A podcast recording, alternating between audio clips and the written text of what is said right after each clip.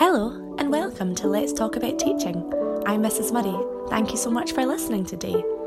In this episode, we're going to be talking about rest and recovery, resolving teacher burnout, and allowing yourself to do nothing over the holidays.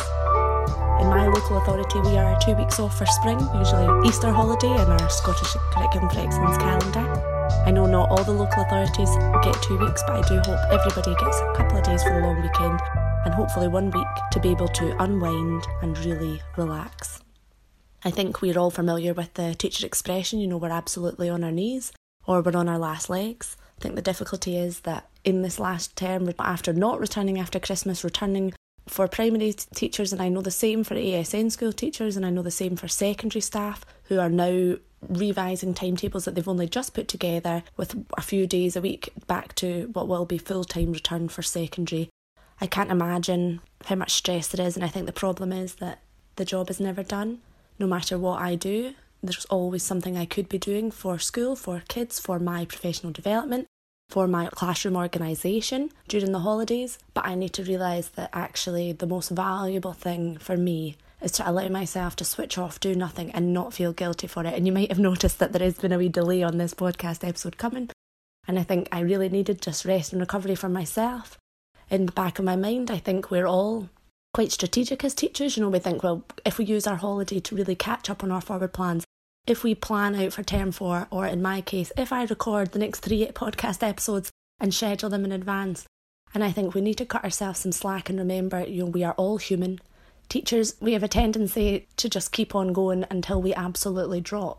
And I know in the last two weeks of our school before we stopped for spring, actually, I had earache, I had sore throat. I could, I don't know if you listened to the last episode, you might have heard it in my little voice one year on. I, I could feel my teacher tool, you know, my talking, my teaching voice really struggling. And that is a depressing place to be. And no one wants to be a teacher without that tool because you absolutely cannot be successful without it. I've had to be really quite clear with myself that um, I'm taking a rest and recovery, and I, I'm not feeling guilty for not doing all the things that I could be doing. It might be the same for my Scottish colleagues out here, but sometimes I'm on these Facebook pages about Scottish education or Scottish teachers pages, or I'm following things on Twitter and Instagram or Pinterest that are actually all about learning and teaching and my professional development, and it's not actually me switching off. And sometimes I do do it for fun. You know, I go on to Pinterest and I enjoy creating a new topic folder and attaching any of the ideas that I've got. But I think the truth is, what I need to recognise is that is not rest and recovery. And I need to feel okay and forgive myself. And I hope that, as forgiven myself, I can forgive anyone else. A teacher's job is never done. You're not expected to do it every hour of your life, during every holiday, during weekends. It's, it's just not possible. It's not achievable. And it's probably a quicker way to put you right on the track of teacher burnout and see yourself, you know, signed off and unwell because if you don't allow yourself to rest, you know, and you keep on pushing forward, because there is there's a stigma in school. I know it from the last three schools I've been in. It's a difficult one. No one wants to be seen to let down the team. The teacher side, we are a team in school. No one wants to be seen to give someone else a job that they know is assigned to you. No one else wants to be asking for any favours of anyone. And you know, it's a difficult, difficult one. And I hope if anyone's interested that we can dissect this a wee bit further because I have an episode coming up with teacher, competitive or collaborative? And I think that's an interesting one to think about because we really we do not cut ourselves any slack, and the way that we treat others really should be the way that we treat ourselves as well. I think teachers we can be very guilty of just keeping going until someone tells us to go home, and the truth is, SMT are on their knees as well. You know, local authorities do not have excess funding, they don't have excess supply staff, so the truth is, no one will send you home but you, and you need to be confident enough to make that decision and say, No, I'm not fit for work, or what I was always taught when I was growing up from my family was that, you know, it's preventative. You don't wait until you are absolutely at the end. You know, you don't wait until you've fallen down and, and it's going to take you weeks and weeks to pick yourself back up. For me, if I can feel myself teetering, if I know, you know, it's not going well, I'd rather take a day and rest and recover in advance than let myself become completely burned out and let the stress and the anxiety and maybe the sad, you know, really take over it's important to me to just be able to allow myself to say, you know, it's absolutely fine to do nothing. The first week of my holiday for spring is now gone, and I have to say I have done nothing but watch TV, sit on my sofa, go for walks. And I think the truth is, I'm allowed to do that. There have been moments where I thought, oh, I really, really should be doing my planning. Oh, I really could be organising my track. And Oh, I've still got those parents' nights to sort out. Oh, I've still got report cards I could be thinking ahead for. You know, the truth is actually, the one thing I really wish to do more than anything is I've still got loads and loads of stuff from home working, you know, remote learning when we were teaching at home in my house, in my sort of second office setup. I'd love to get that in my car and get that back to school. When we were back at school, I was just so fixated on supporting the children and trying to be there. I couldn't get myself to get my old office organised back to my new classroom. And personally, I'm split across two classrooms now, and I just don't know where anything is. What I would love, really, if possible, would be to go into the school during holiday and just sort my life out. That would make me feel happy. But on the other end of the spectrum, I have to acknowledge that that isn't healthy. You know, obsessing about work, obsessing about your work environment is not healthy and it's not what I should be using my holiday for. And anyone who, you know, wants to do that, I've been the sort of person that's done that during summer holidays before. And I think it's it's a trade off. It's your time and your energy for your peace of mind. But I think once you've been teaching quite a few years, you realise the job is never done. There is never, ever a stage where you will look around and you think, oh, I got this. You know, yeah, I've nothing to do in front of me. I've no marking, no planning, no preparation, no personal development, no professional professionalism I could be working on. That is just not going to happen for any teacher across Scotland that I've ever met. And I think the truth is, these holiday times, you know, they get thrown in teachers' faces as a profession a lot, but they are necessary.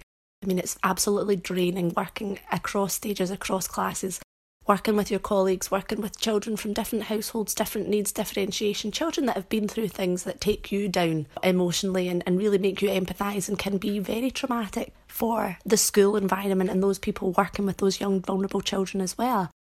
And I think it's just so important that we allow ourselves that rest and recovery. And I'm just preaching that to everyone today. I really hope anyone listening out there accepts that, you know, if you would like to just read a good book, not as I often do, you know, read, try to read the dive into reading novels that are for the next stage I'll be teaching, read something for yourself.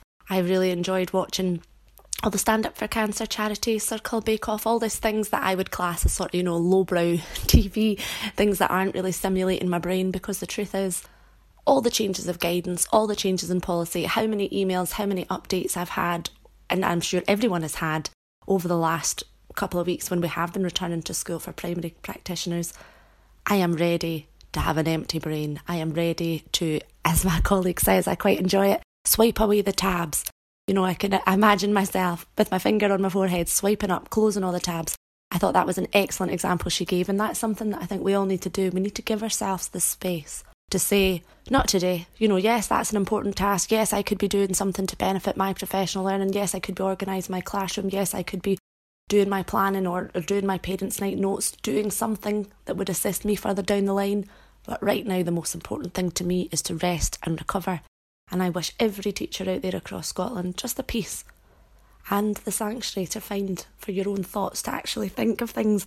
You know, we fill our heads with things to do, but you know, it's not actually a to do list. I hope that maybe we can have some creativity, some freedom. Maybe if you're artistic, maybe you could take this time to do something that's going to benefit your mental health, you know, your general health and well being as a holistic person rather than something that's going to just benefit your professionalism. Because the truth is, you do that every day.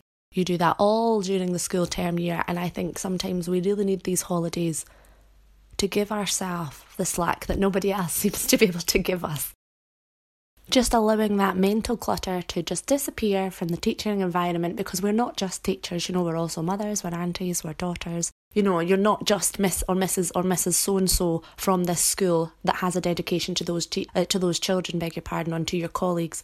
You're a person, you know, you have family that you need to put first. You have social life. You really should be able to enjoy that. And I think this holiday and the holidays that will come up in summer, I hope we will be able to use for that purpose an app that I found really useful last year or the year before when it was normal teaching times was a Fit to Teach app. Fit to Teach, the number two. I found it really helpful. It asked you daily questions and it was about time management. Knowing did you did you work through a break or a lunch today? Did you work on an extra hour over your agreed working hours? Did you have an after school meeting today? Did you take something personally? Did you cry? And sometimes it's positive, you know. Did you get to go to the bathroom? Did you get all your bathroom breaks today? Did you eat lunch today? You know, did you remember to drink water? Did you do something nice for a colleague or, or a pupil in your school today? And I think it really does give you a, a general idea that all these days as a teacher can blur together. You know, we have really bad days that stick out to us. And we forget that, you know, if you're constantly returning emails, logging on, doing things over and over and over again, when it's your personal switch off time, you know, it can become overwhelming. And what I found was I was more red and amber than I ever was green because there isn't enough hours in the day to really, as a teacher, get your job done. So you feel like you're forever and forever chasing your tail, forever something to do. You know, the things that are just like standard non negotiables would be wiping down your board, writing up your next board for the next one, marking the jotters and putting them away, highlighting learning intentions, picking up things off the floor so your cleaner can get in, making sure that your desk is organised and you have your plan out for the week. If there's upcoming things in the school calendar, these just take up so much of our time, you know, newsletters, reports, parents' nights. You know, we have like finance weeks, we have mental health and well-being weeks, we have bullying weeks, we have cyber awareness weeks, we have all these sort of things that teachers have to keep on top of, as well as the tracking and the assessment and the general breadth of the access to the curriculum. And I think Fit to Teach was an app that I found particularly helpful. And I would recommend that to any practitioner really feeling they need a wee bit of a help to make sure that they are, you know, keeping in charge of themselves and not letting their work life and workload take over. Um, because I think teachers that is a that is something that's open to us. It's very we're very vulnerable towards it, and I do think it's important to acknowledge that you work to live, you don't live to work. And although we have signed up to be teachers and our professionalism is dedicated and committed to making a difference across general education and the health and well-being of all our pupils in Scotland, it is important to recognise that everyone has a limit and everyone has a line where you have to be able to draw that to be able to keep yourself safe and well and able to carry on and contribute to the school and the pupils in front of you. Thank you so much for listening today. I hope that you are all resting and recovering and enjoying the holiday or the long weekend, whichever it was you had. I appreciate all the downloads that have been coming in, the regular listeners, the people, the 20 odd folk that are always listening to every episode, and I just really appreciate it. And a big thank you to everyone who's had episode suggestions, everyone who's sent on voice clips. We have an upcoming episode, Humour and Humanity in the Classroom, and I think that'll be um, quite accurate for secondary colleagues when they have a full time return. All the pupils in Scotland across secondary, ASN, and primary and nursery will be back.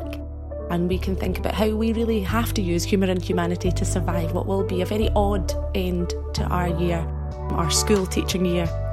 And I wish you all the best. Thank you so much again for listening today. And remember, if you would like to write into the podcast, you can do so at time to talk about teaching at gmail.com. That's time to talk about teaching at gmail.com. Thank you so much for listening. I really appreciate you taking the time tuning in today. Take care. Bye bye for now.